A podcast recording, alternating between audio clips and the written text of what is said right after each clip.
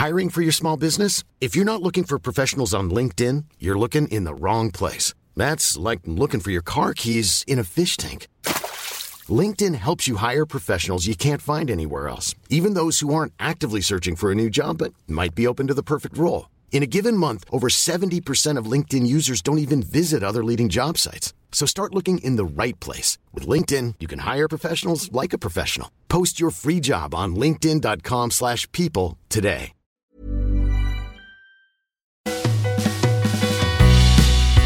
Said, mm, how far are you willing to go? If they fucking knew what I had to show. Oh, this day, it's all gonna happen this day. I'm gonna make it, you'll see. Cause this day is mine. Oh, yes, it's mine. Hej och välkomna till Jobb och karriärpodden. En podd där mediebranschens absoluta toppresterare intervjuas om deras jobb och karriärresa. Sabina Andersdotter heter jag och jag driver Talent Partner, ett av Stockholms största branschnischade medierekryteringsbolag. I dagens program träffar vi Fredrik Lehmann, vice försäljningsdirektör för Schibsted Sverige. Vi får höra om hans historia från att starta som riktig knackadörrförsäljare till att vara au pair i England där han samtidigt jobbade som bartender på den lokala puben. Hur han sen jobbade som au pair i många år i massa spännande länder och faktiskt träffade kvinnan i sitt liv. Till att så småningom bli headhuntad och börja jobba på Aftonbladet Nya Medier, det vill säga Aftonbladets digitala satsning. Hur han redan efter två veckor gjorde sin första flermiljoneraffär. Och att han sen under sina 12 år på Schibsted fått pris som bland annat Sales Manager of the Year på Schibsted Sales Awards. Och att han under sina 12 år fått nya utmanande roller inom organisationen vilket gjort att han inte velat lämna Schibsted. Häng med allihop! Ha, Fredrik Lehmann, eh, första gången i historien som vi sitter eh, här igen fem minuter senare och spelar in en podd. Vi konstaterade ju här efter att vi spelat in ett, ett avsnitt med Fredrik att det blev ju alldeles för PK och alldeles för friserat och snällt. Så nu sitter vi här igen. Fredrik, välkommen hit. Fredrik Lehmann, vice försäljningsdirektör på Chipset Sverige. Ja, då säger jag tack igen då. Ja, varsågod. Ehm, till att börja med då, för de som lyssnar, så här, lite, vem är du, var kommer du ifrån, vem är du? Ja, eh, Fredrik, precis. Eh, född i Malmö. Yes. Eh, växte upp i Hjärup. Eh, ett litet ställe mellan Malmö och Lund. Eh, tillsammans med min mamma och pappa, min lilla syster Theresia. En liten undulat som heter Putte. Klart man har en undulat som heter Putte. Ja, men eller hur? Det var så på den tiden. Jag ville också undulat, jag fick aldrig någon. Ja, du fick alla Nej. någon. Nej, vi hade till och med två. Eh, och en liten hund som heter Millan, en liten kavaljer. Eh, så där växte jag upp eh, eh, hela min barndom. Eh, och eh, sen så gick jag i skola i Lund. Just det. Eh, så att jag skulle säga att jag pratar lite mer riksskånska. Mm, man hör ju, man hör ju. Och dina första jobb då? Hur tog de sig uttryck? Ja, men förutom att eh, sommarjobba och plocka jordgubbar eller slicka kuvert på något företag så eh, kommer jag ihåg... på den tiden det fanns kuvert. Ni hör ju hur gammal Fredrik är. Ja, precis ja. På den tiden ja. Man använde kuvert om inte annat. Ja. Eh, nej, men det var, jag kommer inte ihåg hur jag kom dit, men eh, företaget hette VTF, Vägen till framgång. What the fuck? Nej, ja, det skulle kunna vara faktiskt. Vägen till framgång. Ja, och det var så riktigt eh, dörrknacka säljjobb. Eh, de Som in sålde? Ja, men det var olika saker. De fick in olika partier. Det kunde vara kokböcker ena veckan, knivar andra veckan, väskor tredje veckan. Och det gick man runt. Man åkte till ett industriområde och så knackade man dörr och så sa man hej, jag kommer från VTF. Och så sa de bara ut! Du får extra pris om du köper tio knivar. Ja, men precis. Men, eh, men det roliga med det var att eh, förutom att vi stod varje morgon och skrek massa ramsor om pengar på eh, engelska. Och gjorde, gjorde vad heter den? Ja, Eh, raketen. raketen. Jag tror Mm. vi gjorde raketen. Eh, det man lärde sig som var helt fantastiskt eh, och som jag har nytta av än idag, det var ju att jag tycker om att få nej. För att eh, man lärde sig att varje nej man får så kommer man hela tiden närmare ett ja. Och du kunde få 99 nej i rad, men då visste du att nu kommer det där jaet snart. Och har det lärt dig, tror du, i livet att ehm, ha lättare för att ta rejection på ett bra sätt? För att människor generellt ogillar ju verkligen att ta mm, rejection. Definitivt. Jag har aldrig egentligen varit speciellt bekymrad över att få en rejection. Eller Från- från nej, liksom. Nej, Mm. utan då vet jag bara att ja, men nu är jag närmare ett ja. Nästa tjej i baren bara. Ja, precis ja. Då kan man också resonera. Just det, apropå att du sen kom in på reseledarspåret. Vi kommer dit också. Ja, men, så på, inte what the fuck, men på um, VTF. VTF, Ja, som var vägen till framgång. ja. Där dörrknackade du. Där dörrknackar jag. Lärde du att ta emot nej. Mm. Gjorde du något bra ifrån dig? Eh, ja men det gjorde jag. Jag kommer ihåg, jag kom in till någon sån här ICA-butik någon gång. Han köpte 50 stycken väskor. För han skulle, jag sa det, ska du inte köpa till julfesten till personalen? Mm. Och så gjorde han det. Perfekt, Ja. det var budgeten satt för hela månaden. Ja, precis. Så att det gick faktiskt rätt så bra. Eh, och jag tyckte det var väldigt kul. Mm. Pappa tyckte det var mindre roligt för jag hade hans bil och hans bensinpengar. Just det, så pappa gick back på bensin och du tjänade en liten, Ja. liten peng. Precis. Mm, det var väl schysst ändå. Mm. Vad hände sen då? Sen så, jag hade ju hela tiden ett mål att bli reseledare. Så jag gick på mönstringen. Mm. Vad var det som lockade? Jag vet inte riktigt. Eh, bara ut och se vida världen tror jag. Både Eh. resa och... Ja, resa, ha kul egentligen. Eh, och jag kände ingen som var det heller, så jag vet inte riktigt exakt vad det var som lockade. Det kanske var någon eh, reklam på Aftonbladet. Ja, Det kan det ha varit, apropå att du kom dit sen, senare i karriären. Mm. Eh, men jag, när jag var på mönstring så sa jag till mönstringsförrättaren att eh, jag vill inte göra lumpen utan jag vill bli reseledare. Eh, så att, eh, Var det anledning nog att slippa lumpen om jag får fråga? Ja, för då sa han så här, ja men om du bjuder på en drink om vi ses på någon destination så sätter jag dig i utbildningsreserven. Och det var lite grann så att om Sverige du, skulle hamna i blev krig. du mutad eller han? Jag vet inte. Ja, jag vet inte riktigt vem som mutar vem. Men eh, alternativet var ju att rulla in sig i matta och likna mm. kåldom och hamna som frisedel och det vill jag inte riktigt. Nej. Det skulle inte se så bra ut på Nej. papperna. eh, så, men innan jag blev reseledare så var jag tvungen att göra något i ett år för man var tvungen att vara 20. Mm. Så då bestämde jag mig för att bli au pair. Eh, jag hade ansökt till... Apropå resa då igen, som Ja, jag var sugen var på. Ja. Eh, och Jag skulle till USA, men de plockade bara in typ tre killar varje omgång. Eh, Så att jag fick vänta rätt länge. Så ringde de och sa att nu har vi någonting i England. Jag bara, ja, ja, så jag spelar ingen roll. Nej. Eh, Så jag hamnade i sydvästra England i ett litet ställe som heter Andover. Och då var du 19 år alltså. Ja, 19 år. Och då skulle jag ta hand om en fyraårig tjej och en sexårig och en åttaårig kille. Tufft ju. Det var tufft men det var väldigt, väldigt roligt. Jag lärde mig mer engelska på två veckor där än vad jag hade gjort fram till jag var 19 år. Mm. Ehm, Men man tjänade inte så bra på den tiden. Nej. I Det var England. mat och husrum typ. Det var, mat- man fick 30 pund i veckan. Så kunde det vara sådär minus 3 pund för sugar bowl lid. Jag tog sönder lite saker när jag höll på att diska och stryka och sånt. Oj. Som de drog av. Eh, Så jag jobbade även extra som eh, bartender fyra dagar i veckan på den lokala puben. Mm. Och så spelade jag faktiskt fotboll också ett par gånger i veckan. Där. Mm. Men det var- fick man, fick man väl ingen inbringning? Nej, jag var inte proffs. Nej, Det var jag inte. utan bara för, för show. For show. Jaha, och hände sen efter det au pair-tiden? Ja, men då kom jag hem och då gick jag reseledarskolan på SPIS. Mm. Eh, Hur roligt är det att gå sån? Och hur mycket polare får man som hänger kvar resten av livet? Det var väldigt, väldigt roligt. Jag försöker fundera på var jag gick någonstans. Minnet är rätt kort. Det var någonstans på Mm. Ja, men du att Solkusten.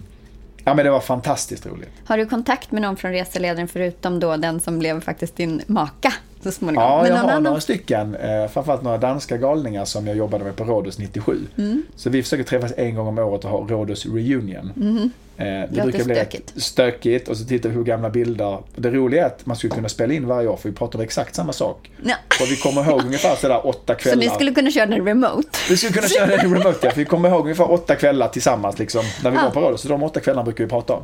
Okej, och de andra kvällarna kommer man inte ihåg? Nej men de är väl var, var sådär, som vanliga kvällar liksom. Ja, okej. Det jag tänkte att det var de som är i dimman liksom. Ja, precis det också. Det är bara åtta kvällar jag minns från så här många år. Från just Rhodos. Okej, ja, jag kan tänka mig det. Man får en sån här bild av reseledaryrket liksom. Det är mycket, mycket, mycket fest. Ja, men det är det. Eh, sen beror det på var man jobbar någonstans. Jag började ju med så här Gran Canaria, Rhodos, Gran Canaria, Magaluf. Mm. Då var det mycket fest. Och det var, vi körde ju barrundor, vi körde ju Crazy Night och vi körde... Vad är, det, vad, är det, vad är det värsta du kommer ihåg då? Från den där tiden? Ej, usch. Det var grisfester och sånt som ingick förstås. Ja, fast grisfester det var med, med, med lite det äldre, äldre klientellet. Ah. Så Eh, det det var- kunde vara stökigt det också i sig. det. Eh, eh, Men barunder var ju med det, lite, de lite yngre. ehm, vad kommer man ihåg därifrån? Eh, men har fått rädda någon under, ur vattnet för att de har druckit för mycket eller... Jag tyckte att vi var rätt duktiga på att hålla koll på dem. Ja. Eh, Så det var väldigt sällan eh, det hände något allvarligt. Mm. eh, Egentligen. Utan vi hade bara väldigt kul. Du blev förberedd för vuxenlivet. För först tog du hand om tre barn när du var väldigt ung själv. Ja. Och sen för- var det dagisfröken till 19-åringar på Magaluf. ja. Det är ju en väldigt bra förberedelse inför att få egna barn sen. Och sen efter det så blev jag utflyktsguide på Madeira. Aha, så det är också lite vara dagisfröken eller? Eh, ja, fast då blir det ju väldigt mycket äldre klientelet. Ja. Eh, de flesta som åker dit är en aning äldre. Jag förstår. Eh, men jag guidade botaniska trädgårdar. Mm. Har en favoritblomma. Är det så? Berätta, Mm. vilken är det? Det är en tibucina. Det är på svenska en brasiliansk spindellilja. En fantastisk blomma. Mm. Eh, och berättar man det när man körde utflykter så var det väldigt lätt att få höga betyg på utflyktsbussen. Framförallt som kille då och Mm. kunna alla de här blommorna. Så du fick en jackpot, fem stjärnor varje gång. Fem stjärnor varje gång, Mm. ja. Jag kan tänka mig att det äldre klientelet av damer gillade att bli, bli omkringvandrad i en botanisk trädgård av Fredrik Lehmann. Yes, så var det. Hur utvecklades det här sen då? Eller din karriär? Eh, nej, men det fortsatte. Sen efter så blev jag lärare på våra reseledarskolor. Och då var det ju SPIS. För de som kommer ihåg, SPIS var stora i Skåne på den tiden och är fortfarande stora i Danmark. Eh, men så jag körde två stycken skolor på Mallorca. Så då har du personalansvar redan då kanske? Börjar du så Ja, eller? eh, eller det man var ju för de folk? 150 eleverna i så fall kan Just man det, säga. ah. Ehm, eh, och det var så åtta veckors skolor. Också fantastiskt roligt. Mm. Fantastiskt kul. Så först Eh. lite sälj och sen är det lite pedagogik. Ja. Och så lite dagisfröken. Ja. För det är det är klart att du du är köra- hur lämpad som helst att bli chef. Det hör men man ju. Mm. Ja. ja, men ska du köra en utbildning i 40 minuter, du får förbereda dig i 4, 5, 6, 8 timmar. Liksom. Mm. Så det var ju mycket jobb, men väldigt kul. Sen efter det så eh, åkte jag, jag kommer knappt ihåg, men jag jobbade i Mexiko. Mhm. Fantastiskt, dök mycket, eh, hade det helt underbart liv. Tänkte här kommer jag bo forever. Men en vacker dag så kom en tjej ner som skulle Men det är besöka- till Mexiko. till Mexiko. Som skulle besöka den tjejen som jag bodde med, för de var kompisar. Mhm, vad hände då? Eh, då blev jag ju blixtförälskad. Och bara kände att det här, Så var det love at first sight? inte från hennes sida, men från min sida var det det. Okej, så du träffade en tjej, blev kär och hon behövde lite tid att bli övertygad. Ja, det kan man Så säga. du körde så här, då var det sälj igen. Ja, men det var säljande. Jag försökte i ti- tio dagar där. Hon skulle ju bara vara där i 14 dagar. Eh, och övertalade henne att vi skulle söka till samma ställe. Eh, eftersom hon också, hon jobbade som eh, ekonom då, fast för Ving. Eh, så också inom resebranschen. Så i tio dagar körde du övertalning, Ja. indoktrinering. Ja, och hon var med och sa, men kan vi inte låta det vara en semesterflört? Det var rätt trevligt här i Mexiko. Jag bara, fast då kommer vi aldrig ses igen. Så Och du bara, jag har planer. Jag har planer ja. Så vi beslutade att söka till Bali och Borneo, så hamnade vi på Bali. Och när du då träffade den här kvinnan, visste du att det här var kvinnan du skulle vara med? Eller kände du en stor önskan efter det? Ja. Någon sån övertygelse? Ja. Intressant. Mm. Bali hamnade ni alltså på. Bali hamnade vi på och där jobbar vi tillsammans. Jag som spisguide, hon som vingguide. Jag hade ungefär 10 gäster i veckan, hon hade 300. Oh la la. Så jag hade rätt skönt liv på Bali Ja, så också. du slackade, hon jobbade. Ja, det var lite så. Oh la la. På den tiden var Bali ett, ett tropiskt paradis, eller? Ja, men jag tycker det. Alltså Bali är ett av de mest fantastiska länderna jag har bott i. Mm. Så fantastiska människor, fantastisk religion. De har ju sin egen religion. Mm. Bali-hinduismen. Just det. Kan vi prata om annan gång. vänliga, ja. ja, men väldigt vänliga. Ja, väldigt vänliga och fantastiska människor. Det här var ju i- innan bomben eh, Just ut där. Vad spännande. Och du och eh, fröken Fräken, då, vad hände sen? Nej, men sen så, då, då fattade hon också när vi jobbade på Bali att det kanske var mannen i hennes liv. I alla fall ett tag framöver. Eh, så då eh, sökte vi till samma destinationer. Hon jobbade som ekonom, ekonom och jag jobbade som platschef kan man säga. Så vi var på Fuerteventura tillsammans, vi var på Kreta tillsammans, vi var i Thailand tillsammans. Har du några galna minnen från den här tiden? Vad minns du extra mycket från den tid som du... Ja, det finns väldigt många galna minnen från alla destinationer egentligen. Eh, Men eh, en, en udda grej var väl att jag eh, fick ut en treåring från fängelse i Thailand. Hur kom det här sig? Vad, Oj, för jag har en lång historia Hur- kort. hur gör Eh, sig en treåring? Ja, han gjorde sig inte så bra i, i fängelset. Nej. utan det var egentligen pappan som hade hamnat där. Lite oturligt faktiskt. Men så jag och min fru vi åkte dit med lite McDonalds-mat. Eh, och så sa vi det att vi tar hem honom. Men den här treåringen hade damp och ville absolut inte skiljas från sin pappa. Så han var ju upp och ner i cellen där hela tiden. Eh, men efter Eh, För jag har en lång historia kort igen för att historien Mm. är väldigt lång så eh, fick vi ut honom och eh, Blev han omhändertagen av sin han blev familj? eller? omhändertagen ja. Eh, och eh, hoppas han har det väldigt bra idag. Och det gick Mm. väldigt bra med pappan också. Ja, Eh, vilken sjuk historia. Men det var sjuk historia. Men det var, det var en sån lite mer omskakande historia. Men sen har I vi ett haft... byråkratiskt klurigt land också kan jag tänka Yes, mig. Mm. yes, absolut. Men sen har vi haft, eh, vi hade en eh, man som tog taxi från Bangkok till Phuket. Det är en bra Mm. Som är svinlångt. Som är svinlångt och beslutade sig för att ta springnota därifrån. Mm, hur gick det då i Thailand? Det gick inte sådär jättebra. Fick han en machete Ja, nästan, efter sig? nästan. Man ska inte bråka med thailändare i Thailand. Nej. Så att, eh, ja, det var Okej, många... han, han hade varit jagad jorden runt tills han hade betalt det. Ja, nu fångade de honom rätt mycket tidigare så, men det skulle han definitivt varit. Mm. Eh, Att han ens vågade. ja, så att... Eh, Vad hände efter reseledartiden? A lot can happen in the next three years. Like a chatbot may be your new best friend. But what won't change? Needing health insurance. United Healthcare Tri Term Medical Plans are available for these changing times. Underwritten by Golden Rule Insurance Company, they offer budget friendly, flexible coverage for people who are in between jobs or missed open enrollment. The plans last nearly three years in some states, with access to a nationwide network of doctors and hospitals. So, for whatever tomorrow brings, United Healthcare Tri Term Medical Plans may be for you. Learn more at uh1.com. Mom deserves the best, and there's no better place to shop for Mother's Day than Whole Foods Market. They're your destination for unbeatable savings, from premium gifts to show-stopping flowers and irresistible desserts. Start by saving 33% with Prime on all body care and candles. Then get a 15-stem bunch of tulips for just $9.99 each with Prime. Round out Mom's menu with festive rosé, irresistible berry chantilly cake, and more special treats. Come celebrate Mother's Day at Whole Foods Market. Tiden då? För du skulle ju till slut hamna i den här eh, obskyra branschen. Precis. Eh, jag hade ett mål Mm. eh, då som reseledare. Precis som du sa, man, man fick ju personalansvar tidigt. Jag tyckte, jag sa det till min fru också, det är så skönt att vi träffas när vi är så gamla. För då har Mm. vi liksom, eh, men nu kan vi liksom bli stabila här. Då var jag 24 och hon var 23. Just och då det. tyckte vi att nu, Nu nu, nu är vi gamla. vuxna. Nu är vi vuxna, ja. Nu, Du var 18 år senare. Vad vi inte visste då? Precis. Precis.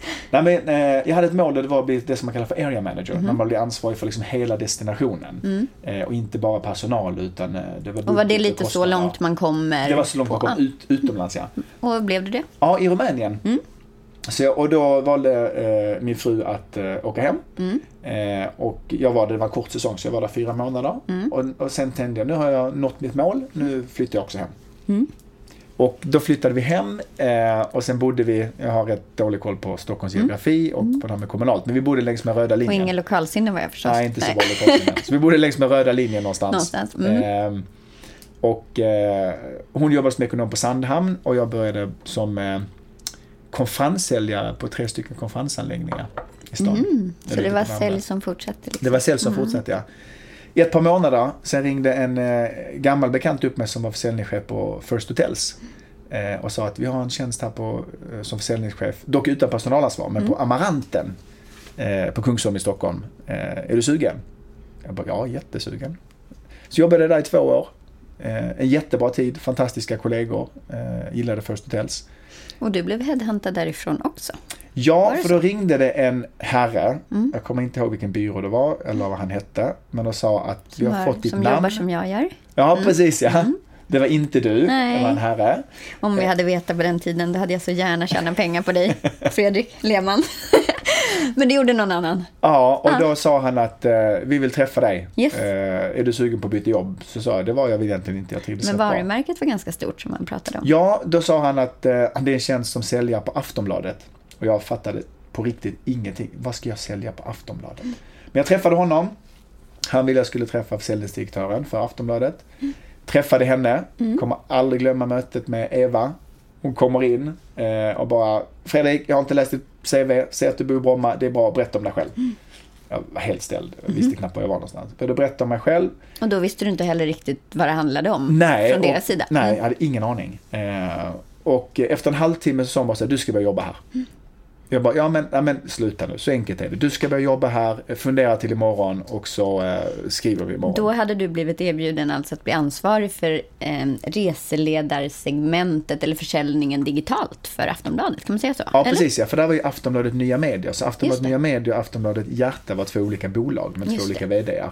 Och Aftonbladet Hjärta var egentligen då printen. Just det. Eh, och de behövde, ja precis, anledningen varför jag var där det var för att jag kunde resebranschen. Eh, och de hade hört att jag hade bra kontakter i resebranschen. Just det. Så jag skulle vara ansvarig för allting på Aftonbladet Nya Medier från rosa bussarna till SAS egentligen. Just det. Att du skulle kunna berätta att SAS har så här mycket säten lediga, därför behöver vi göra den här kampanjen för dem. Ja, precis, precis.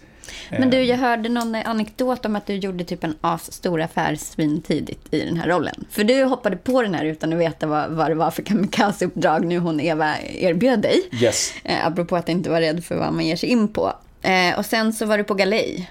Berätta om det här. Ja, men eh, jag sa till Eva efter typ så här en och en halv vecka, jag hade väl inte ens varit klar med introduktionen, att eh, det är en turmässa, resemässa i Göteborg, som alla är på. Jag måste dit. Hon bara, okej, åk.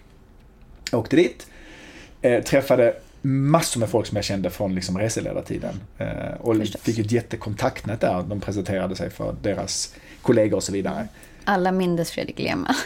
Ja, jag kände i alla fall många där. Ja, eh, och eh, så träffade jag en eh, kille som heter Patrik. En Eh, våt kväll. Ja, en kväll i alla fall. Ja. Eh, det gick nog en och annan champagneflaska redan då, kanske. Det var galej. Eller om det var öl, jag kommer faktiskt inte ihåg. Patrik visade sig. Ja, men han jobbade på Hotels.com. Mm. Eh, och eh, dagen efter kom han fram till vår monter och så tackade han för gårdagen. Ja, och så sa han det att du går in på VG. Vad VG? Mm. Ja, det är Schibsted, VG.no. Människan. Mm. Ja, precis. Du ser den annonsen vi har där som är längst fram på första sidan på, på nätet. Här. Ja, som vill vi ha på Aftonbladet. Jag bara okej, ja men det kanske vi kan läsa. Så jag ringde upp till Eva. Och hon höll på att sätta i halsen bara, vad sa du, vill de ha en sån? Jag bara, ja 365 dagar om året, 100% närvaro liksom. Kan vi fixa det? Hon bara, driver du med mig? Jag bara, nej varför ska jag göra det? Det hade varit Han står ju här bredvid mig liksom. Så jag sa, men vänta ge mig en timme. Och då var hon tvungen, det, det formatet fanns ju inte. Nej. Hon var ju tvungen att liksom gå till redaktionen och prata Går med oss alla. skruva till det här. Precis. Ringde tillbaka och så sa hon, nu kommer jag inte ihåg exakt summa, Mm. men hon sa typ så här, men det kostar 5 miljoner för ett år.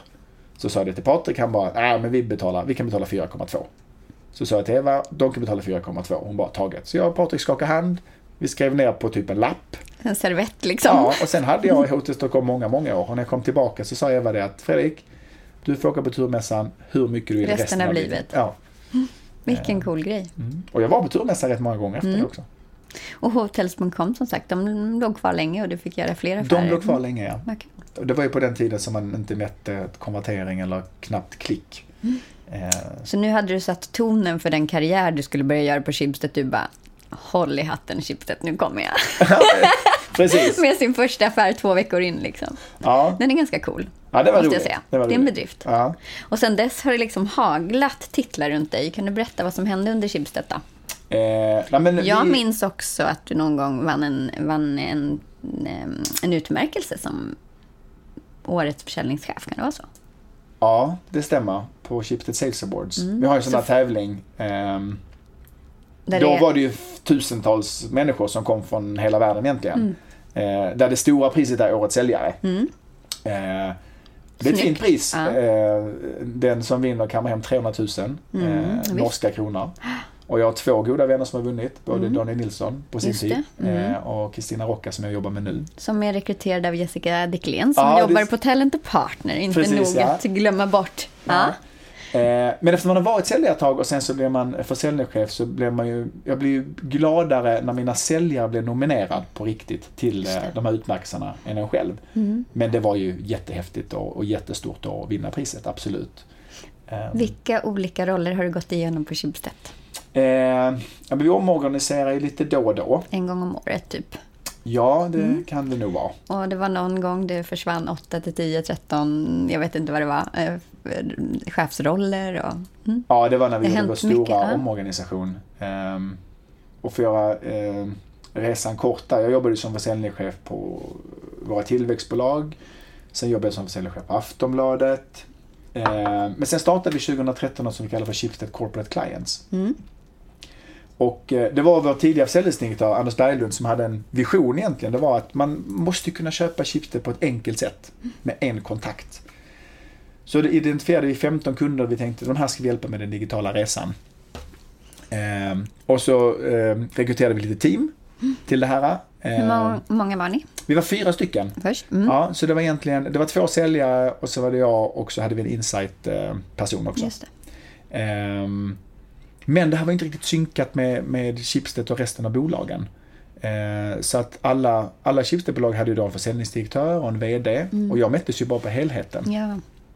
Och det gjorde ju inte de. Det gjorde inte de, eh, så det blev lite intriger där. Så man var ju hyllad av vissa och hatad av andra Mm. Det. eh, i olika Och perioder. man kan säga att det här var en liten testskjutning på det som skulle komma Ja, längre fram. För att det här var ju det som sen SSI gjorde i stor omorganisation där alla gör exakt samma sak. Men då var det inte provat. Så jag förstår att det politiska spelet var lite en aning klurigare just då.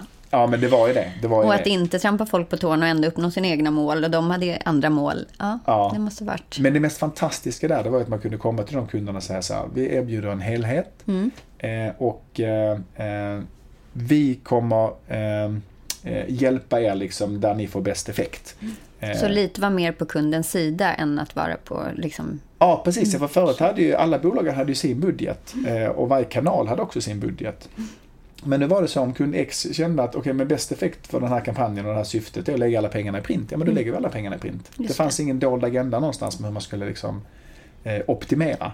Och blir det en frustration från säljare att behöva tweaka en affär för att uppnå en viss kvot i, ett, i, i en annan typ av budgetmätning? Det blir ju skevt. Det blir skevt ja, och, och man tycker att det här borde vara helt självklart. Mm. Att det som är bäst för kunden ska vi göra. Men det finns ju fortfarande många bolag där ute som inte jobbar på det sättet. Just det. Ehm, så att, Så eh, det blev en positiv förändring även om den inte var helt upp, uppenbart enkel. Ja, det blev det. det. Det blev ju, och sen när vi gjorde om och startade Shifted Sales and Inventory så gick vi ju från, ja, men vi gick ju från åtta säljkontakter till en kontakt. Och vi har alltid haft det här att det ska vara lätt att köpa Schibsted. Just det. Eh, och det var ju 2015 och det var ju som du sa att det var ju väldigt många, jag tror vi hade 28 försäljningschefer. Om man tar liksom alla Det bolagen. är klart det blir incestuöst om alla ska liksom rod, dra från varandras budgetar och kämpa internt om samma pengar. Liksom. Ja. Så att eh, i 2014 på hösten någon gång så bestämde våran VD Anders Nylander att Som vi ska ha med i podden. Ja, det tycker jag definitivt Ja. ni ska ha. Eh, Så bestämde bara, nu kör vi allt. Nu ska alla sälja allt. Jag bara, oh, kommer det här gå? Liksom. Och då hade du redan sett det på nära håll hur klurigt det kan Då vara. hade jag sett det på här håll. Men det som var viktigt då... Du börjar måste ta vara- semester. ja, precis. Men det måste ju vara förankrat från toppen Ja, och hela förstås. vägen ner. För det är Ja. klart att, att eh, Om alla har olika sätt att mätas. Ja. Yes, då går det inte. Ehm, men det var det ju. Eh, Så man plockade ju bort Mm. Eller blev det ju. Mm. Det blev det. Så man plockade bort försäljningsdirektörerna, man plockade bort försäljningscheferna och så gjorde man Shifted Sales and Inventory Mm. som hade hand om allt. Ehm, och tittar man i backspegeln nu så är det det bästa vi kan ha gjort. Eh, det funkar väldigt bra. Så vi gick liksom från att, ja, från att sälja de här bolagen till att bli mycket mer liksom insiktsbaserade i vår försäljning.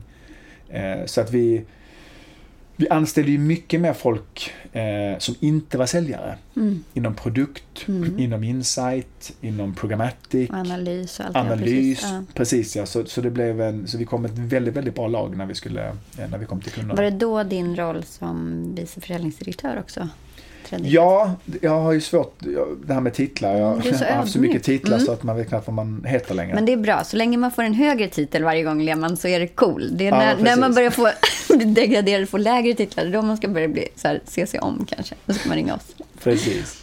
Eh, För nu är, nu, nu är det 12 år senare, du har varit på Chipset i 12 år. ja, det är precis. lång tid. Det är lång tid, ja. Eh, Och har ett leende på läpparna ännu. Så. ja, men det Något har de jag gjort rätt. definitivt. Mm. Eh, nej, men efter, jag blev först ansvarig. Jag blev en av de här åtta cheferna som skulle jobba eh, kvar, kan man väl säga. Just det, ja. Eh, och eh, då gjorde vi även om det. Det här var efterfrågat från byråerna från när jag började 2006. Men att eh, kan ni inte ha byråteam? Mm. Och vi har bara sagt nej, men varför ska vi lyssna på byråerna? Men, Men Sen eh, insåg man att det behövde man visst. yes, eh, och det gjorde vi och det är något av det bästa vi gjort. Så jag blev ansvarig för hela Group M och Mm. Tre Kronor. Just det. De två byråerna. Så hade jag väl åtta säljare som jobbade tillsammans med mig där. Och det gjorde jag något år och sen så, ja det är väl drygt ett år sedan då, så gjorde vi om igen. Ehm, Ny titel förstås. Ny titel, precis. Ehm, men eh, trivs jättebra. Så du går upp på morgonen och fortfarande tycker att du har en härlig arbetsplats 12 år senare. Ja, definitivt. Det måste man ge Schibsted, att då gör de någonting bra. Ja, så är det. Man vill ju inte gå upp på morgonen för att man inte dött under natten. Nej, Det precis. ska vara en fröjd att gå till jobbet ändå. Ehm, och om vi reser framåt i tiden och ser på hur mediebranschen kommer att förändras. Vad, vad ser du kommer att hända för Schibsted eller generellt? För hela mediebranschen har ju varit ett darrigt plockepinn och ganska länge. Ja, och det där är en väldigt bra fråga. Ehm, så mycket som det har hänt senaste året har det ju inte hänt på de 11 tidigare jag har jobbat i Nej. alla fall. Eh, Allt ifrån, ja men du vet, stora teknikbolag som blev uppköpta. Mm. GDPR. Ja, GDPR. ehm, konsultbyråer som eh, börjar ge sig in i, Också med. i mediebranschen. Eh, så att eh, väldigt, väldigt svårt att svara på. Men det kommer ju, man kan ju säga så här, Schibsted måste ju också tänka om. Eh, vi måste hitta andra intäktsmöjligheter än att bara sälja liksom annonser. Eh, det är, Är någonting det vi det som känns roligt att det händer så mycket som också gör att en roll, eller att stanna då på Schibsted som du har gjort i 12 år, är det det som också gör att det är möjligt att fortfarande tycka att det känns utmanande och skoj? Ja, men det tycker För jag. att det hela tiden händer grejer. Det som är vedertaget igår behöver inte ens gälla imorgon liksom. Nej, så är det. Så och det är det som är det. fantastiskt med Schibsted. Och och jag menar, vi omorganiserar ju, ja men, vad är det, två veckor sedan vi gjorde en ny Ja, det. omorganisation Ja, igen. bara det. Ah. Ja. Så att, eh, ja men det är svårt att säga, men man kan väl säga att det kommer inte se ut som det gör idag. Eh, Vilken fantastisk resa. Så från att jobba med som reseledare och resa världen runt och, och, och stöka till att då hamna på Schibsted och Aftonbladet som var ett prestigefullt varumärke och är förstås ett av Sveriges största varumärken. Jag tror ett av Sveriges åtta största varumärken. Eh, och till att då bli vice försäljningsdirektör som idag. mm. Vilken härlig resa. Och med det tackar jag dig Fredrik Lehmann för att du hade, gjorde oss glädjen att vara med i vår podd idag. Och vet du vad, jag tror att den här blev fan skönare än den första vi spelade in. Ja, vi får lyssna på den får vi se. Ja men super, super tack för att du kom hit och tack till alla er som har lyssnat. Tack.